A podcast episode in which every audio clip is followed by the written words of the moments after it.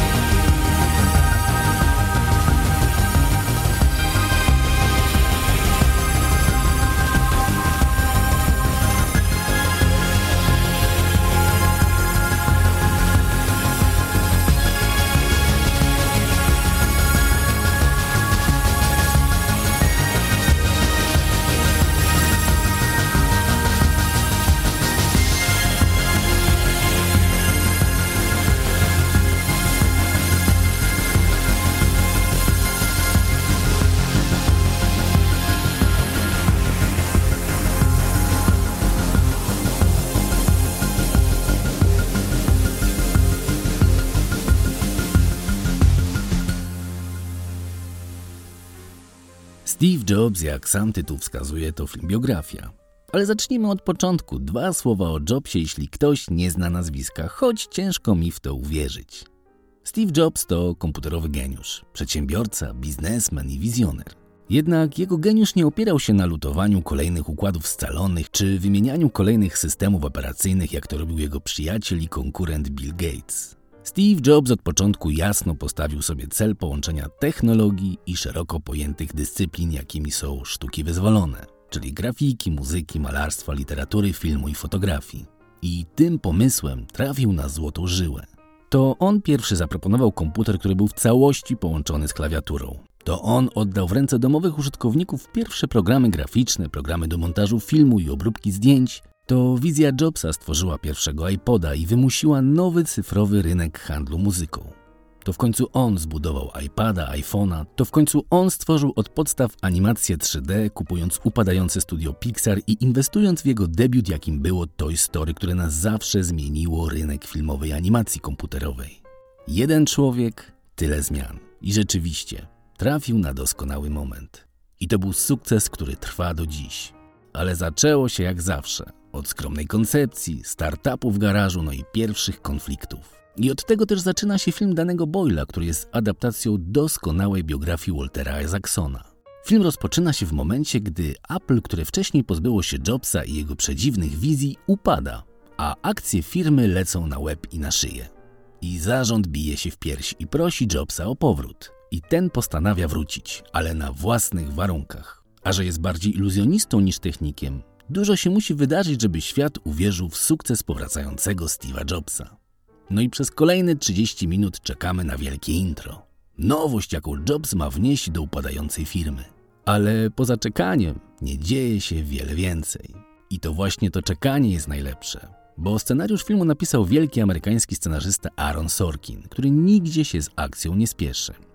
Bo ten film to dosyć nietypowa konstrukcja. Składa się z trzech wielkich części, która każda opowiada trzy najważniejsze momenty z życia Jobsa i jego współpracy z firmy Apple. I dlatego to po prostu też bardzo ciekawy film. Nietypowy w formalnej konstrukcji, nietypowy w dialogach, oparty na błyskotliwej reżyserii i pracy z aktorem.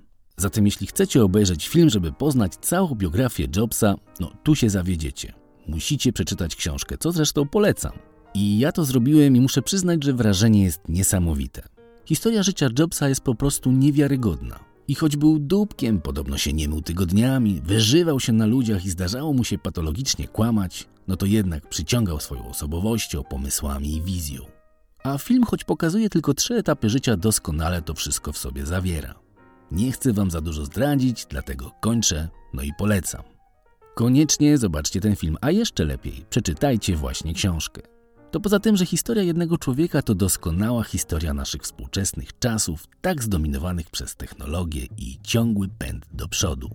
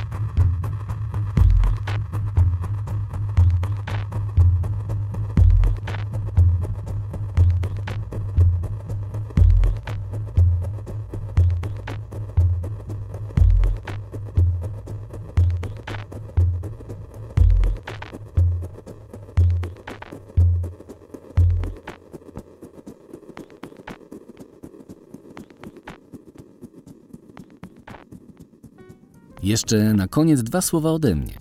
Historia Steve'a Jobsa pokazuje, że nie ma znaczenia skąd pochodzimy, w jakich warunkach się wychowywaliśmy i ile kasy mieli nasi rodzice. I jeśli adoptowany syn skromnego stolarza stał się jednym z najbogatszych biznesmenów świata, to chyba jasny dowód na to, że każdy może, jeśli chce. I to właśnie w tej historii jest najważniejsze. Bo jak wspomniałem wcześniej, Jobs może nie był królem zachowania i etykiety społecznej, ale ten gość niewątpliwie wiedział, czego chce. A przecież żyjemy w czasach, w których z każdej strony mówią nam, czego powinniśmy chcieć i w co wierzyć. Mało kto mówi, zastanów się nad sobą. Wszyscy z kolei mówią, słuchaj nas. Media społecznościowe kradną nasze zdjęcia, historie i resztki indywidualizmu. Telewizje świata prowadzą każda swoją narrację i oskarżają się wzajemnie o fake newsy. Na ulicach co się dzieje, każdy widzi. Stany Zjednoczone, Białoruś, Węgry, Polska, no policja zmusza do jedynie słusznej władzy, a jak się komuś nie podoba, to opałą przez łeb i zamknąć ryje. A my w cieplutkich mieszkankach i fantazjach o kolejnych kredytach krok po kroku się na to zgadzamy. Z lenistwa, apatii, konformizmu i można powiedzieć, co ja mogę. No nic. A właśnie historia Steve'a Jobsa pokazuje, że żeby coś osiągnąć, żeby móc zmieniać świat, trzeba wykonać pierwszy krok. Zbuntować się, rzucić nudną szkołę, założyć sobie biznes w garażu, no nie wiem. Po prostu wyjść ze strefy komfortu. I tego właśnie Wam chciałem życzyć, no i sobie też. Odwagi i wiary w to, że coś jeszcze od nas zależy, że jednostka to jeszcze jest jakaś tam wartość. Bo jak powiedział kiedyś towarzysz Stalin, śmierć jednostki to dramat, ale śmierć setek tysięcy to już tylko dane statystyczne. Zatem nie bądźmy danymi statystycznymi. Nie wierzmy władzy, telewizji i masie. Bądźmy jednostkami, każdy inną, różnorodną, pełną zmiennych osobowością i nie dajmy się masie. Może jest ich więcej, ale to jeszcze nic nie znaczy. Zmiana świata leży w naszym zasięgu, ale musimy zacząć od siebie. No dobra, to chyba wszystko na dziś. Jeśli lubicie filmy i kochacie soundtracki, szukajmy się w sieci. Uważajcie na siebie, bo podobno trzecia fala zakażeń właśnie się zaczęła. Zatem dbajmy o siebie, dbajmy o innych i słuchajmy muzyki filmowej. Ona jak nic innego łagodzi obyczaje. Tymczasem i do następnego razu. Czołem.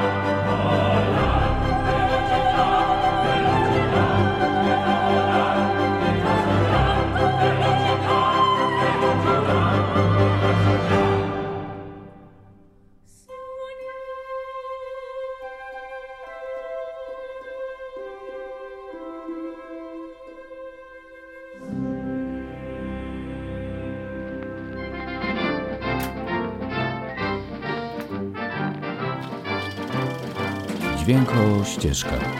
Podcast o muzyce filmowej i nie tylko.